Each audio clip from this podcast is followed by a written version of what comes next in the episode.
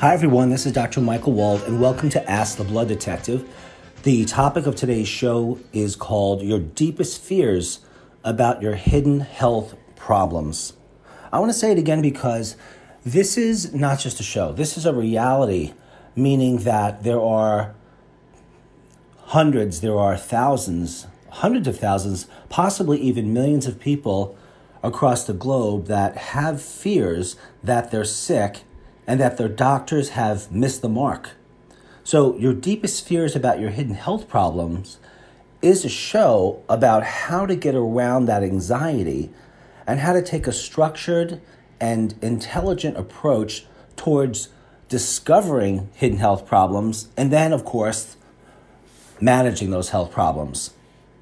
My name is Dr. Michael Wald, and to reach me with further comments on this show, call me at 914 552 1442 or to become a patient. And you can email me at info at blooddetective.com. That's info at blooddetective.com. And my website is intmedny.com. You know, I have been in practice for 29 years. I can hardly believe it because um, I remember the first days that I began chiropractic college. I remember the first days that I began my master's program. I remember the first days that I started medical school as if they were yesterday. Uh, does this sound familiar to anyone? And uh, what I've learned over these uh, 29 or so years is that we remember what we want to remember, and certain events in our lives impact us in unpredictable ways. And hidden health problems is a problem that has impacted many. And because a person may have fears regarding a disease such as cancer or diabetes or an autoimmune condition that they feel that they have, that fear reinforces itself over time like any other memory would.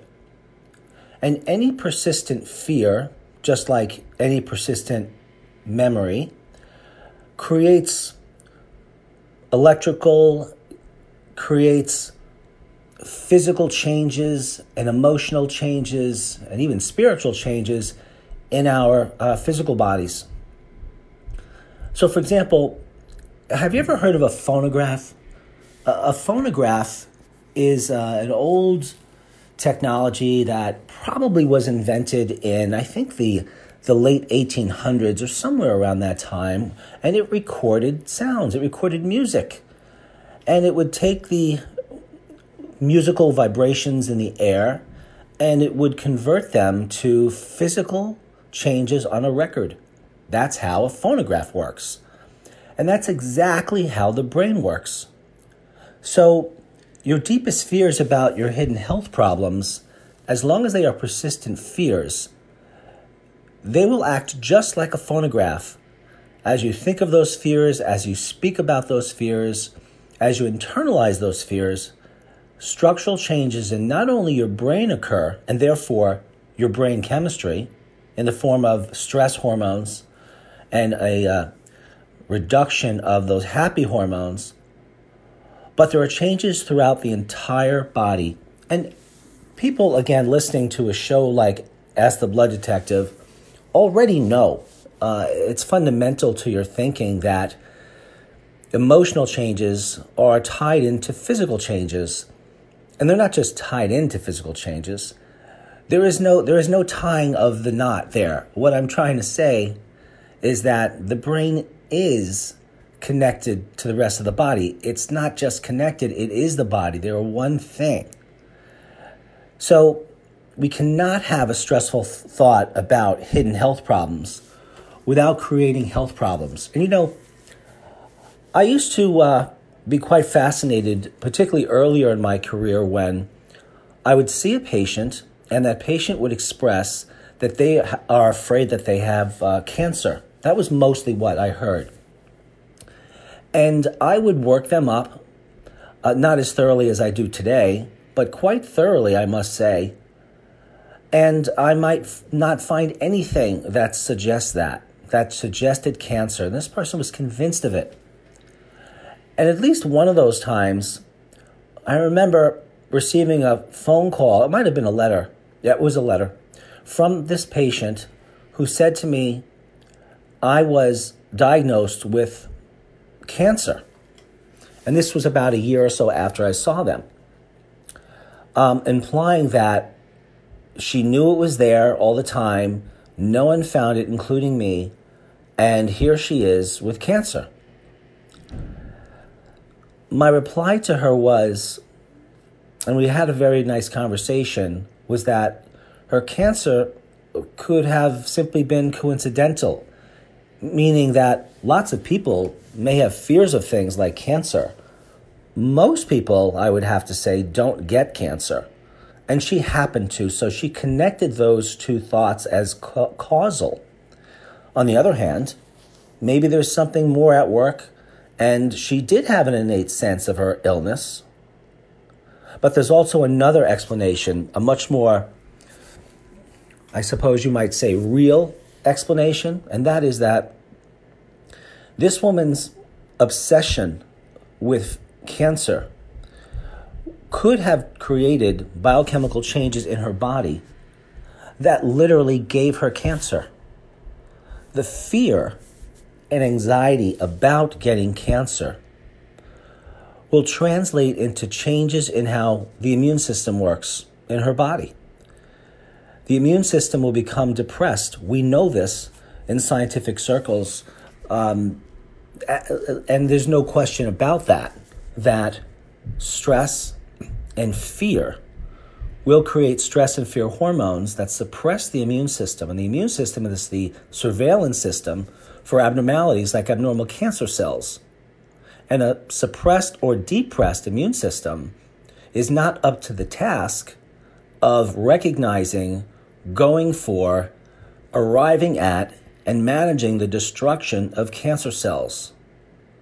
And of course, stress and fear promote various adverse inflammatory reactions and states and exponentially changes our nutritional needs. So, a person's obsessive thoughts or fears can create the very disease they were trying to avoid in the first place. So, what this conversation is going to be about is what we can do to manage these fears that we have. A lot of us have these fears. And I do want to suggest something to you at the onset, which I hope you don't remember by the time the show is finished. But here it is. We've established that stress and fear and anxiety increase the risk of dying of anything, actually, and certainly can cause cancer and other health problems that may linger on a level in the body for years that go undetected on conventional laboratory tests. I just had a patient yesterday. His health problem is so severe. He's had continual severe weakness in his legs after a life of being extremely active. And this is an intelligent man. And he made the comment to me that his doctor said to him that his testing, his numbers were fine. The numbers on his, on his lab tests were fine.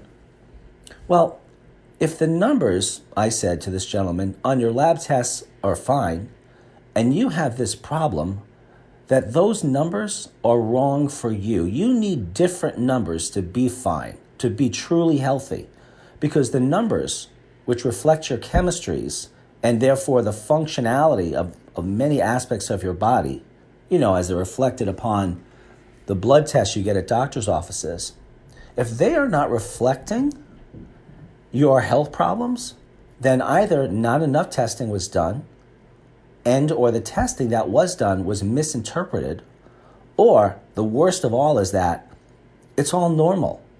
But it's only normal in the minds of conventional doctors, as these ranges of normals are based on average people in a population and not healthy individuals. I've said before that I personally, as a 53 year old man, do not compare my laboratory work to other 53 year old average men. I do not want that level of health. I don't want to look like that. I don't want to feel like that. I want to run, jump, and play like a 10 year old, if that's what I feel like doing. And I can do that. And that wasn't an accident. That was because steps were taken by me that were purposeful towards that goal. So, first, folks, you come up with a plan of what it is you want. How do you see yourself healthy? And think about that obsessively because if you're thinking about health and happiness and all the things that you want to do and can do, that's going to drown out the negative images and thoughts and feelings of fear, stress, and anxiety. It's not really possible for your nervous system to focus on happiness and unhappiness or happiness and fear and anxiety at the same time. And remember, if fear, stress, and anxiety cause physical and structural changes in your nervous system and therefore the rest of your body due to the relationships that all of your tissues have, then thinking of how it would be to be your healthiest, visualizing yourself running or jumping or playing, and not, by the way, folks, from the outside, you want to visualize yourself as if you're standing in your body, seeing out of your own eyes, doing the thing that you want to do. Because research shows that when you do that, that's much more um, realistic and consistent with the reality of how you see the world, right? You're seeing the world right now out of your eyeballs. Why would you visualize, let's say, you walking a long distance or walking up a hill or running up a hill or riding a bike or golfing or uh, playing hockey or maybe bowling, whatever it is, by visualizing yourself outside of yourself. That's not what you want to do. It also has been shown that if you visualize in this way, as if you were visualizing out of your own head, that what you're thinking about, let's say it's shooting baskets or it's uh, playing uh, table tennis, you actually can develop better skills by visualizing this.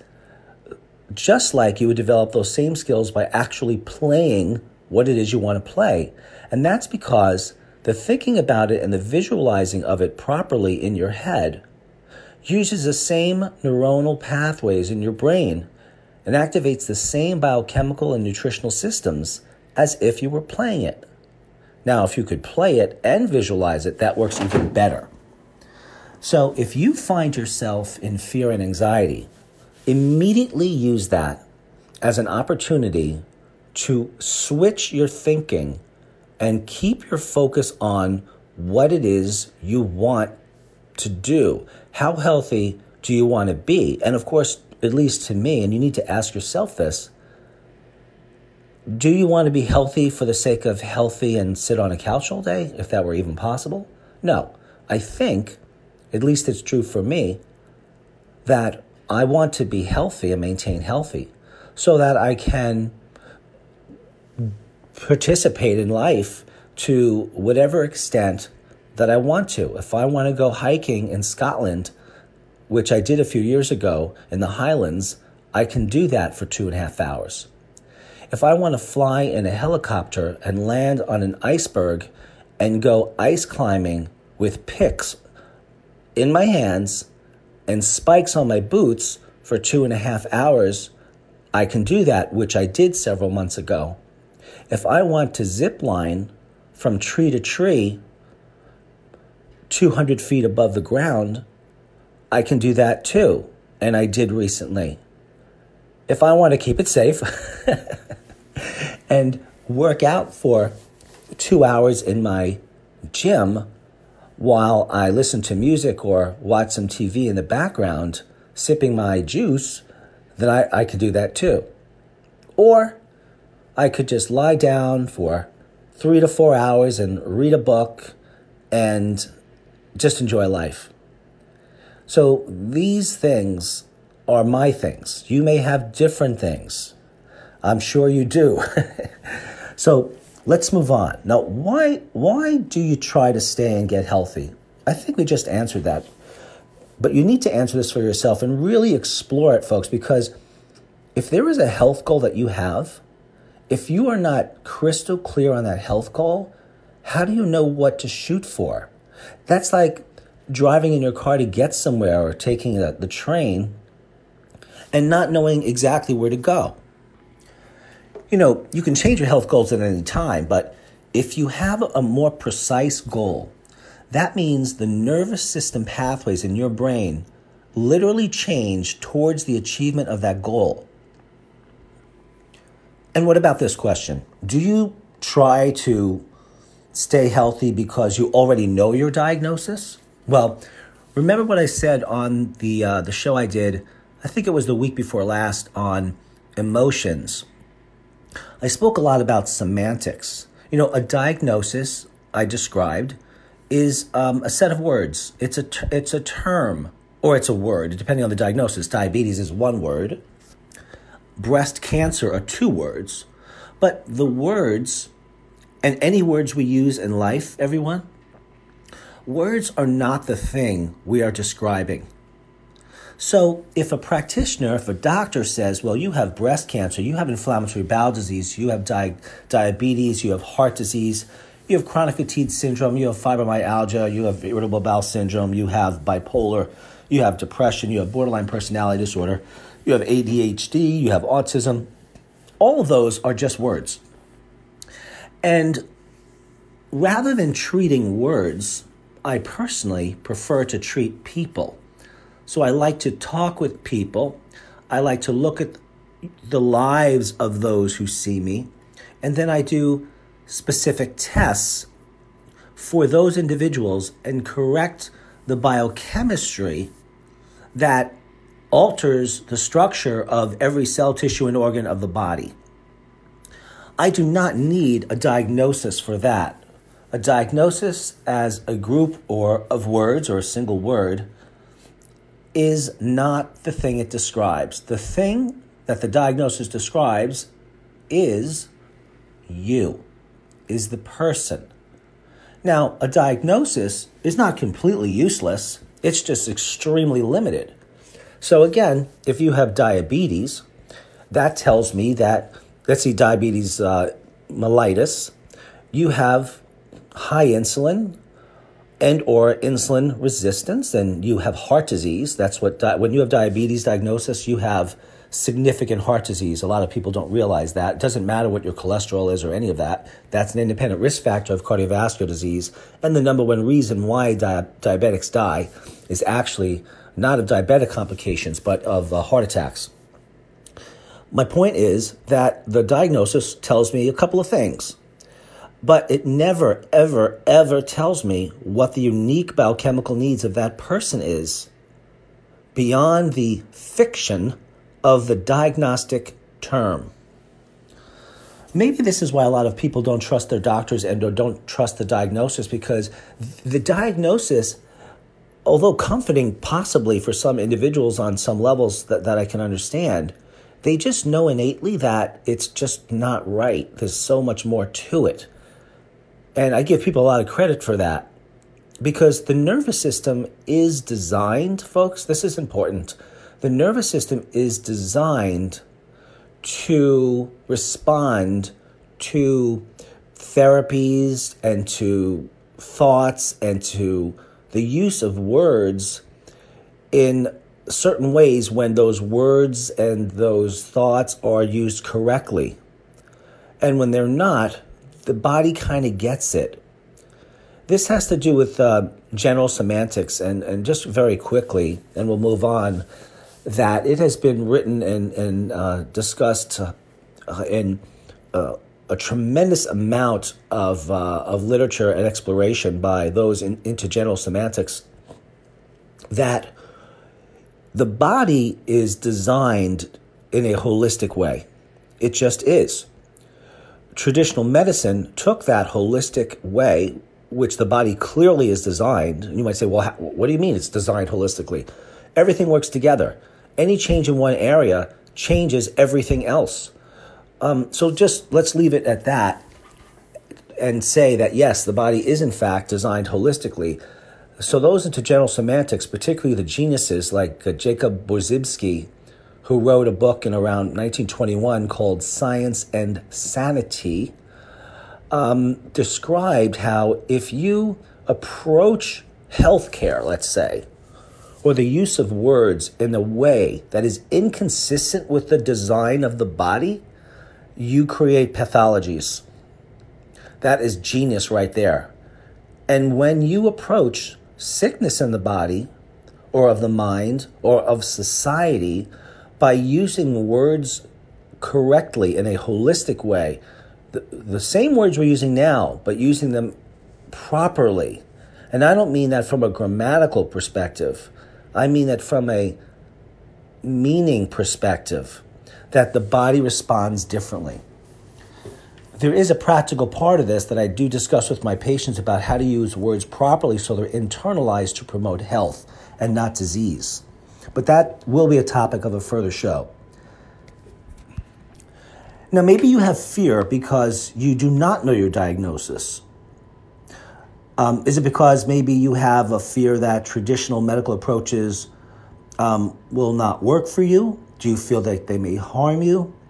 You know, fears persist if effort isn't made to dispel them. So I see too many people worrying, worrying, worrying, and I understand that worry.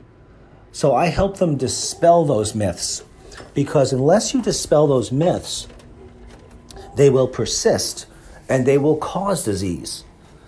Too many people that I've seen over the years, like the example I gave you of a patient who developed a cancer, uh, and she always had a fear of cancer because they do not manage their internal fears, which change the body's physiology, to be consistent with that fear, literally causing the disease. Will that happen every time? No, but it definitely does happen. Maybe you have uh, fears about hidden health problems because the traditional medical approaches that you've tried have simply not worked for you. I mean, they haven't worked. You haven't gotten better. I mean, that's a reasonable fear. It's just that fear is always harmful, just like anxiety is always harmful. And on the most simplest level, fear and anxiety and stress over what might be happening with you only does one thing from a health perspective. And in general, it, it allows certain chemistries to form towards forming the disease. Now, if you really believe that, if you believe, as I believe, that carrying a fear or anxiety or stress over a certain health problem what can cause that health problem, then you must admit that if you think another way about it, if you think about health another way, and if you recognize the potential that you have to undo that disease with your mind, with your thoughts, with strong intention that's persistent, then you should be pretty darn happy.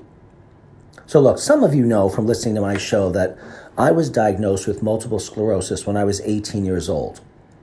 I was a track star, I broke a three mile track record. Then the next thing I knew, I couldn't see out of my left eye. I had difficulty moving my arms and my right leg mostly. And I was afraid. And my dad, thankfully, who was a doctor and nutritionist and good friends with Carlton Fredericks back in the day, who was kind of like the Gary Null of the 1970s, um, genius nutritionist and physician, uh, helped me realize that through nutrition and through thinking in healthy ways, I could undo my disease. Now, I have to give you a disclaimer now. I, I, am not, I can't claim that you can do what I did. But as a 53 year old man now, I am in perfect tip top shape. I can work out for hours with weights. I weigh 172 pounds. I have 6% body fat. I participate in martial arts. And I like to kickbox. and I have no injuries. I have never taken drugs. Now, one of the things, one of the secrets that I'll tell you that I did that could work for you is kind of a well, some might some might consider it plausible denial, but I basically at age 18 was told by two neurologists that my dad did bring me to because he felt he didn't want to be fully responsible, he didn't want to miss anything. They simply told me you have MS and you'll you'll be in a wheelchair by the time you're 40. And when I was 40, I uh, by that point I had run several marathons and I was in again fantastic shape. I went to visit, but they were both dead. So I, I couldn't even gloat, and I really wanted to. One of the things that I did besides taking the right supplementation, cleaning up my diet in specific ways for my, my chemistry, folks, I didn't simply take nutrition for multiple sclerosis, which you can look up in a book on health. These are the list of supplements and foods you should do. There's probably a lot of good there. But if even a third of that information were correct for your chemistry with your particular health problem, whether it's MS, lymphoma, uh, hypothyroidism, hyperthyroidism, hypoadrenalism, hypopancreatism, it doesn't matter. It would be an astounding um, uh, coincidence. But here's my secret, and I discovered it by accident. I woke up one day tired of the anxiety, tired of the chest pain and the fear that I was, in fact, going to end up in a, in a wheelchair or possibly worse. So I just resolved that I would enjoy life. And every time that fear would creep up on me and would be right in my face, I would do something else that I liked. So if I got fearful, I went running. If I got fearful, sometimes I would go lift weights because these are things I love to do. If I got fearful, I would read a book that I loved. If I got fearful, I would take a long walk on the beach. At the time, I lived in uh, Brooklyn, uh, in Coney Island, so I would walk on the boardwalk, and, and it was just beautiful. So I was replacing a fear and anxiety reaction, even panic attacks, with the things that I loved. And that, that powerful chemistry, the positive chemistry, you might say, overwhelmed and diluted and eventually stopped the fear I had from MS, which was making me sick. So, the other thing is, I think like, well, I imagine sometimes that I'm 25 years old. You might say, Are you delusional? I know I'm not 25 years old. But, you know, when I was 25 years old, I was running and I was lifting weights and I was reading voraciously and I was loving, you know, life and all that as much as I could after that diagnosis and until I twisted my brain in right. And I can still do all of those things. And I try to keep my chemistries in the 25 year old range. They're not all there, but a lot of them are. And then your body follows through, and there's this perpetual holistic hmm, changes that occur in the body in a coordinated manner, which really are the ingredients for building health. Now, are your deepest fears there about hidden health problems because um, you're afraid that you have, again, some kind of health problem that's not found? Well, look, I have looked at the lab tests of individuals and the imaging of people who are told they were fine, and they in fact were not fine. So sometimes the labs are just read wrong. So that happens more often than not. I can give you so many examples, but I don't want to get too much off the mark.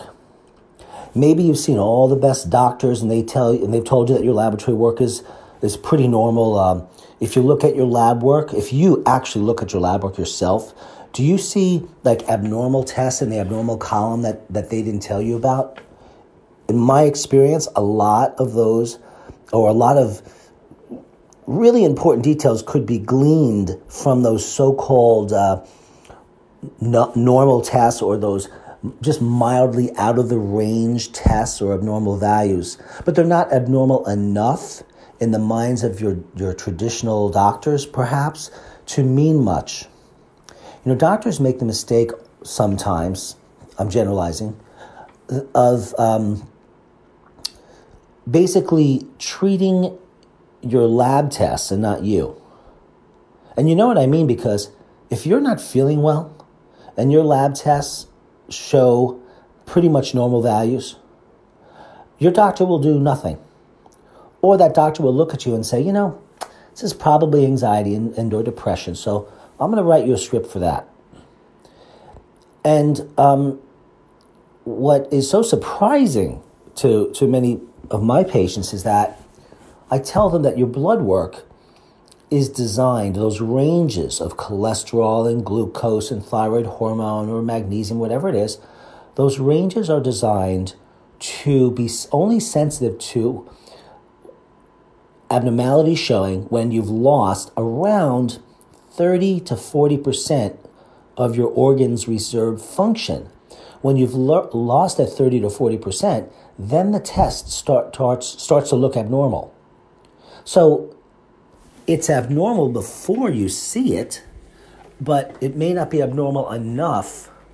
And several tests sometimes need to be abnormal enough in the minds of your doctors so they really look very plainly like some puzzle they're putting together, and all the pieces have to be perfectly clear. But let me ask you this, and I'll give you the answer at the same time, so it's really rhetorical because we're on the radio. If your laboratory work, let's say, is abnormal, and your issues are right there, they're showing on the lab tests, before they were abnormal like that, what were they? Yeah, some of you got it. They were normal in every single case. So it is far too arbitrary in my mind to settle for normal testing because the laboratory tests are just so sensitive.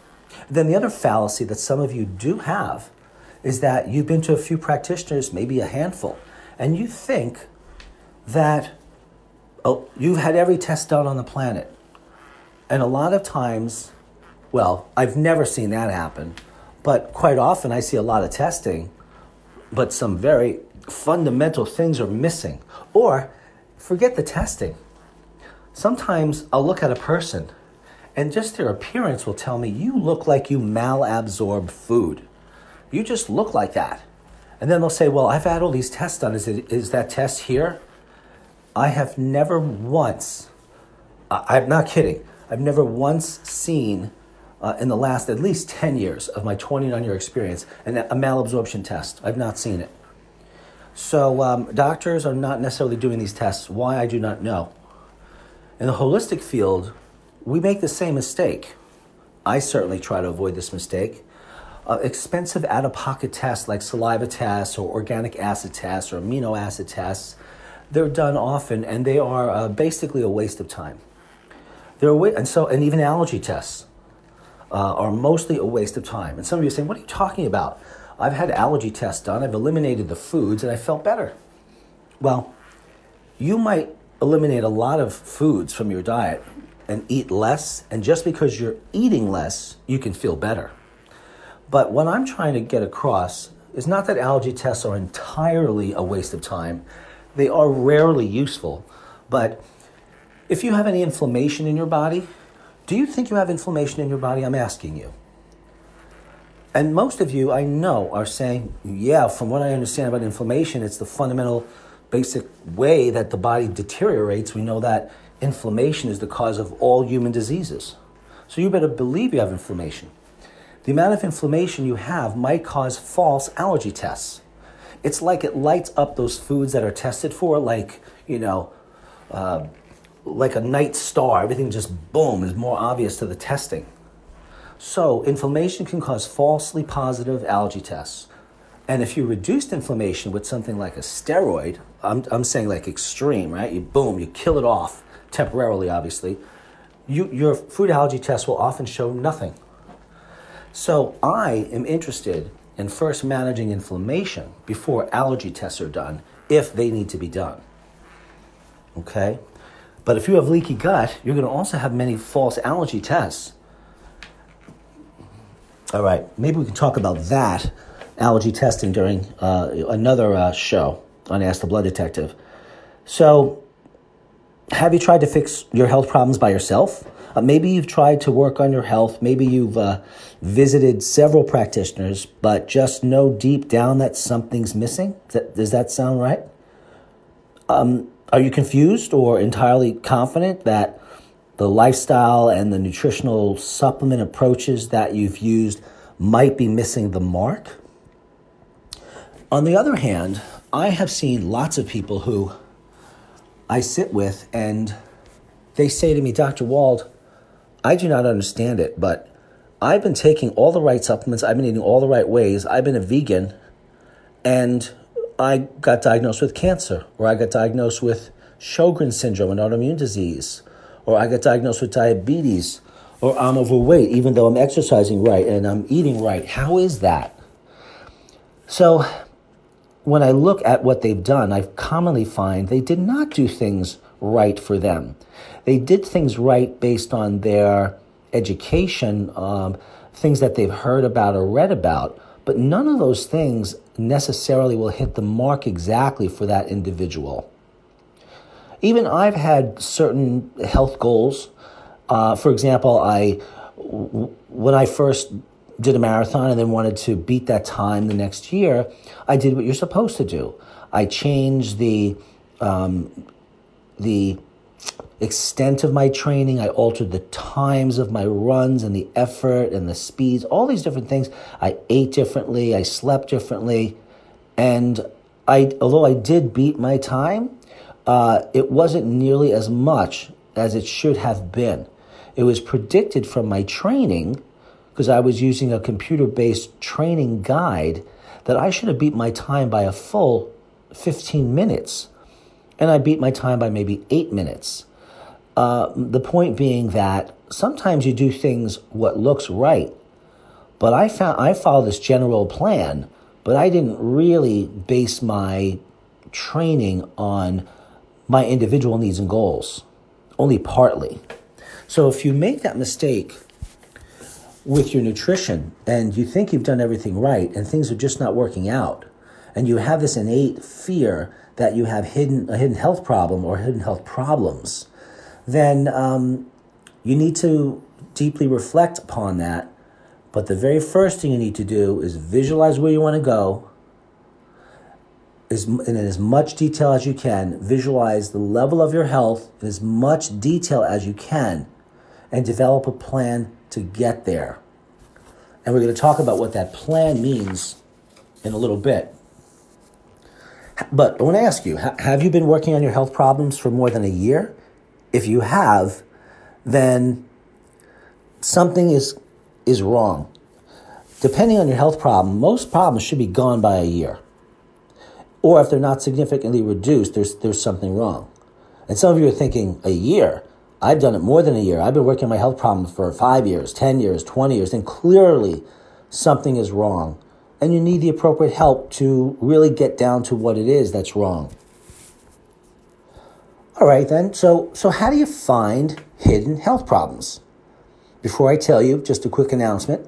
So, you're listening to Ask the Blood Detective. My name is Dr. Michael Wald. We're speaking about hidden fear, well, not hidden fear really, but your deepest fears about hidden health problems. Uh, my phone number to either speak with me as a patient or to let me know your show ideas is 914 552 1442. That's 914 552 1442. And my email, which is best to contact me, is info at blooddetective.com. That's info at blooddetective.com. And my website is I N T M E D N Y dot com. All right, so how do you find your hidden health problems? Look, I've said this on my, my previous shows. You must, must, must be your own blood detective. This is not just, uh, I'm not joking. This means that you have to maintain a diligent, an intelligent, an organized, and persistent and consistent approach to your health problems anything less than, than a diligent, intelligent, organized, persistent, and consistent approach will not determine what's wrong with you and how you need to manage it. I've seen too many people over the years know a lot. They're really smart and they've applied it and and they've applied all the food and supplement concepts exactly right and other lifestyle changes, but where they failed was they didn't know how to adjust all that they've been doing over time as their needs changes or their needs change. So you might take your supplements and exercise a certain way, let's say indefinitely, and you're thinking, well, I'll change them when I get a health problem. Sometimes you need to change what you're eating and change your supplements and change your exercise based upon simply how long you're doing those things. So, for example, with exercise, it's pretty well known. If you continue to do the same exercise all the time, you will reach a point where you will not get much gains from it. You might maintain, well, you maintain for a bit of time, but as you age, the same exercises that you once did, you may not be able to continue to do, but even if you could, they won't have the same effect upon your body. The point is, if you want to keep pushing your physical health, you need to confuse your muscles and your nervous system and and everything that's involved in exercising, which means you have to change things up and in a smart way. I did do a show on exercise. We might uh, talk about that again uh, in the future. But that's one important aspect of if you don't do that, then a good as- a good part of your health will, will suffer, even if you start exercising exactly right for you. And the same thing with your supplements. Supplements are needed to augment food nutrition levels. And if you want to get rid of persistent health problems that you have con- concerns or anxieties or fears over, you have to realize that you're going to need to change your supplements just like changing up your exercise. If you take the same supplements every day, but your needs change, then clearly that's not going to continue to work. If you don't change your supplements because you're feeling good and you don't see a reason to because they must be working if you're feeling the same, that is just plain stupid. I'll tell you why. Because you don't feel the degeneration in your body until you feel the degeneration in your body. So you change up supplements to get to keep ahead of the curve. Also, as you age, your absorption reduces. If you could do tests, you'd find that out and you'd know it. You can even tailor it further. Supplements might also be changed by your healthcare providers, at least I change them, based on new research. Also, I'll put people on certain supplements for certain times, knowing full well that in a month or two months, I'm going to change things up simply because of how supplements um, work differently in the body over time.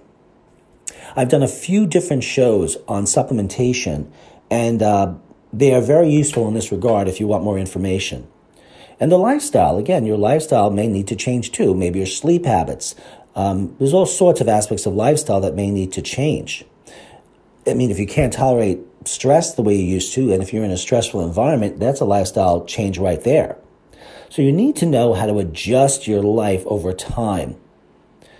But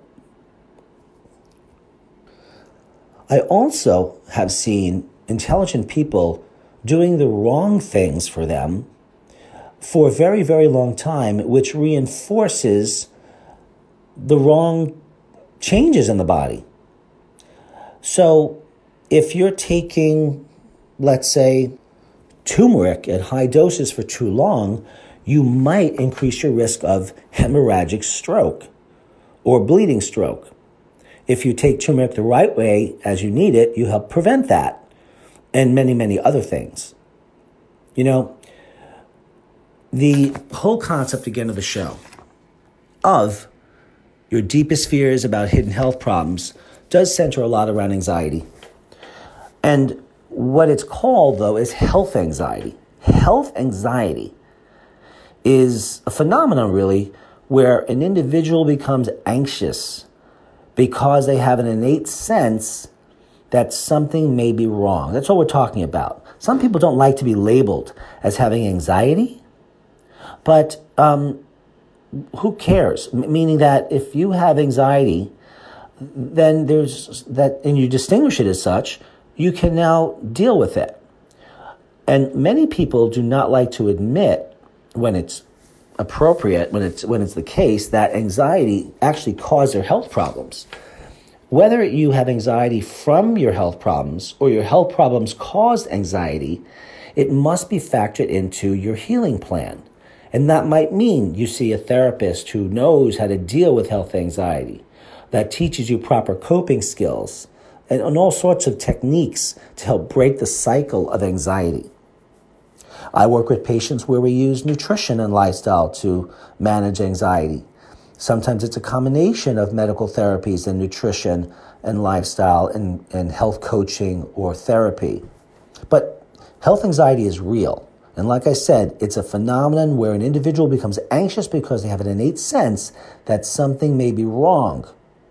And sometimes something is not wrong, and other times something is wrong, and it is hidden. And of course, you've heard about hypochondriacs. And this, let me just define that for a minute. You know, hypochondriacs, they become their symptoms. So many of the symptoms uh, that hypochondriacs feel are often sensations caused by anxiety or depression that can go along with the hypochondriac condition. So the constant worry can release harmful chemicals and, as I mentioned, create real structural changes in the brain and the rest of the body, uh, producing stress hormones, for example, that are over the top, and they do real physical damage to the body. In other words, hypochondriacs can literally worry themselves to death. Now, you might say, I'm not a hypochondriac. Well, even if you're not a textbook hypochondriac, but if you have chronic, persistent fears about your health, um, it's something to consider. You know, if you were to label yourself as a hypochondriac, the very least that you can get from that is that you've distinguished an emotional response that you have so that you can now deal with it. So, that I think is a very good thing. Now, on the other hand, when you're when you're afraid of getting sick or that a diagnosis is, has been missed with you, you're likely again to put yourself at risk of overdiagnosis and overtreatment. Now, overdiagnosis and overtreatment in medicine uh, is extremely common. And when the misdiagnosis or overdiagnosis is made, there are usually tests, some of them invasive, some of them involving great levels of radiation that you would be exposed to. So I've seen this a lot as well. But even if a person feels strongly that they need a diagnosis or they need to follow the doctor's orders and get certain tests done, some of them might be, let's say, CT scans that let off enormous amounts of radiation, like PET scans, then at least nutritionally, a person can prepare for those exposures and reduce their risk. So, on every level and in every possible way, I like to support my patients in managing their risks and mitigating their risks of actually getting disease or increasing the risk of, uh, let's say, cancers from radiation because of the test that they choose to do. I, that's a bit of a side note, but a very important one. Because I've seen people who they have such fears about certain diagnoses and they want to get these tests, but they're afraid of the radiation. So at least we can do something to offset that in a fairly significant way, and that makes them feel much, much better. So, what are, this, what are some steps that you could use to overcome your concerns regarding uh, hidden illness and your frustrations regarding that, uh, let's say, the doctors or practitioners that you've seen have missed something? Well, there's a couple of things practically that you can do. Number one, interview the practitioner. So if you want to investigate something and you don't know where to start, you have to first start with uh, finding some practitioners and then interviewing them. If they don't want to be interviewed, then scratch them off your list. If they are willing to interview you, then generally speaking, that means that they care, that they've made the time out of their own lives and their busy practices to speak with people first to make sure that they are the right practitioner for you. Look, I have people calling all the time from the show and just that hear about me from referrals. And uh, the first thing I'll ask them is to describe in a few minutes what's going on with them. And I let them know that I will tell them if I'm the right practitioner or not. And if I'm not, sometimes I can even refer them to someone else. Uh, and sometimes I don't have a referral for them. So interview the practitioner. Probably 15 minutes is about the time you would need to really get a sense of things. It, really, five minutes should be enough, but 10 minutes, you can really vet somebody, as they say. You want to discuss with that practitioner some of the, the possible tests and or procedures that they might consider giving the basis, the basis of your health problems that you've discussed during the 15 minute or so conversation. They might say to you, Well, I don't know, I don't really know, and that's fair. But they may also know. Sometimes I can say to a person, Well, you know, the first thing I'd like to do with everyone is a test of absorption. Do you absorb or not well? I need to know that because how can we treat anything if you don't absorb well? They might say, Well, you know, I think that you have hardening of the arteries, so uh, it's interfering with your circulation. It's causing inflammation because lack of circulation is causing an anaerobic effect in your in your cells, your bodies, your tissues. Uh, that might drop your blood pH. So I might want to check your blood pH and a test of the stiffness of your arteries. And then if you do have stiffness of your arteries, we'll have a baseline so that we can soften that up over time and your health should be improving at the same time as your tests are improving. You know, you can get better, you can feel better just because you feel better, not because your body improved anything. Also, you might want to ask the practitioner, how long do treatments take on average? They might, you might say, well, you know, um, so I, I, must, I'll meet you once, obviously, and then uh, how many treatments do I need? And they probably will say, well, I, I don't know until I see, you know, I discuss things with you and I see what your test results show. That'll give me an idea. Now you can say to them, okay, but, you know, I can only like afford uh, maybe, you know, a $1,000 in treatments. Can you help me within that budget? Now, the doctor might say, I can't do it. It's just not enough to allow the time uh, and or the testing to figure things out. But on the other hand, they might say, that sounds reasonable. I believe that I can work within that budget, and I will do that because I know it's what you, your limitation is and you need help. So that's possible. And you also want to discuss whether uh, or not that healthcare provider will um, speak with your other healthcare providers. So you say, will you will you talk with my other doctors, my endocrinologist, my acupuncturist, my herbologist to coordinate things? And if they say, no, that's not really how I work, um, you know, et cetera, et cetera, and give you a reason for that, uh, maybe a good reason, such as, um, well, you know, I do want to know, of course, everything you've done before. I want to see any other tests, but I do have my way of doing things, and I consider everything you've done. But there, it really isn't practical for me to speak to three or four healthcare providers. However, if you have your healthcare providers provide me maybe a letter of summary of your health care, that's quite reasonable. So this is one of those points where there is only so much time in uh, a busy practitioner's life. Uh, so, but if they offer some way in which other practitioners can get you information or them information, that's good. You might already have those tests, let's say, from your prior healthcare providers. And if you don't, you want to get them. When I, I like to see those at my second visit with patients. If they have them for the first visit, that's great. But usually I have so much to do on the first visit between reviewing all the paperwork that the patient filled out, all the responses to the very important questions I need to know, then that's what I need to do. Maybe I'll be doing testing of my own. But by the follow up, if I have some testing that was done elsewhere, I could then get to consider it in context with things. So that's perfect timing. And the next question to uh, manage hidden fears that you may have about hidden health problems is to ask the healthcare providers you're, you're interviewing um, do I have access to you? So they might say, well, the access that you have is during our scheduled consultations, and that's reasonable. But other, other practitioners, uh, like myself, also offer text communication and phone and email communication. So my patients are always saying to me how shocked they are at how fast I respond to their emails and their texts.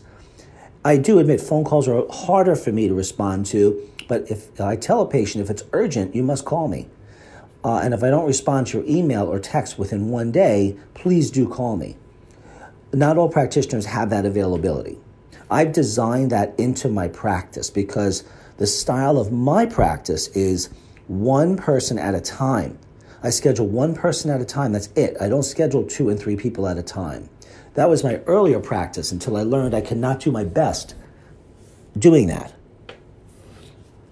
The next point during that conversation with the practitioner you're interviewing, I would be mindful, folks, of when you ask a question, listen to the healthcare provider.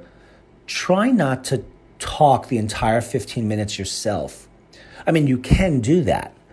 Um, but the practitioner hopefully will stop you and say, if you don't mind, I'd like to interject. I'd like to respond to what you just said because it's a good point, or here's what I think. So when you're preparing for that conversation, you want to write down the questions that you want to ask so you'll stay on point because otherwise you will forget some of them most likely. And you want to give the healthcare provider a chance to respond and respect the time. Respect the limitation of time. Maybe a practitioner will speak to you for an hour, but quite honestly, if they have an hour to speak with you, then um, I'm not sure that their practice is doing that well, and uh, that might be a reflection of, of their skill level. So I'd be a little suspect of that. 15 minutes is also quite a lot of time, but it, and it is enough time for this. Now, does the practitioner request uh, testing or other pertinent information from your other healthcare providers so they can review it? If they don't, for your first visit, um, well, they may have forgotten to ask you, but you also you just want to bring it. And if they do ask you, that's key right there. Think about it. I mean, there's a lot of important information regarding your health, your health secrets, literally, that may be missed or not appreciated or underappreciated by prior practitioners. Everything you have ever done might matter and should uh, be brought to um, the attention of the new healthcare provider. So, what we've done today, I hope, is establish some basic concepts and practical approaches to managing your deepest fears with hidden health problems. My name is Dr. Michael Wald. As you know, I am the host of Ask the Blood Detective. It's been my pleasure today to speak with you. And please send me your questions at info at blooddetective.com and call me at 914 552 1442 if you'd like to schedule with me personally uh, or if you have some other questions. And my website, once again, is intmedny.com. Take care, everyone.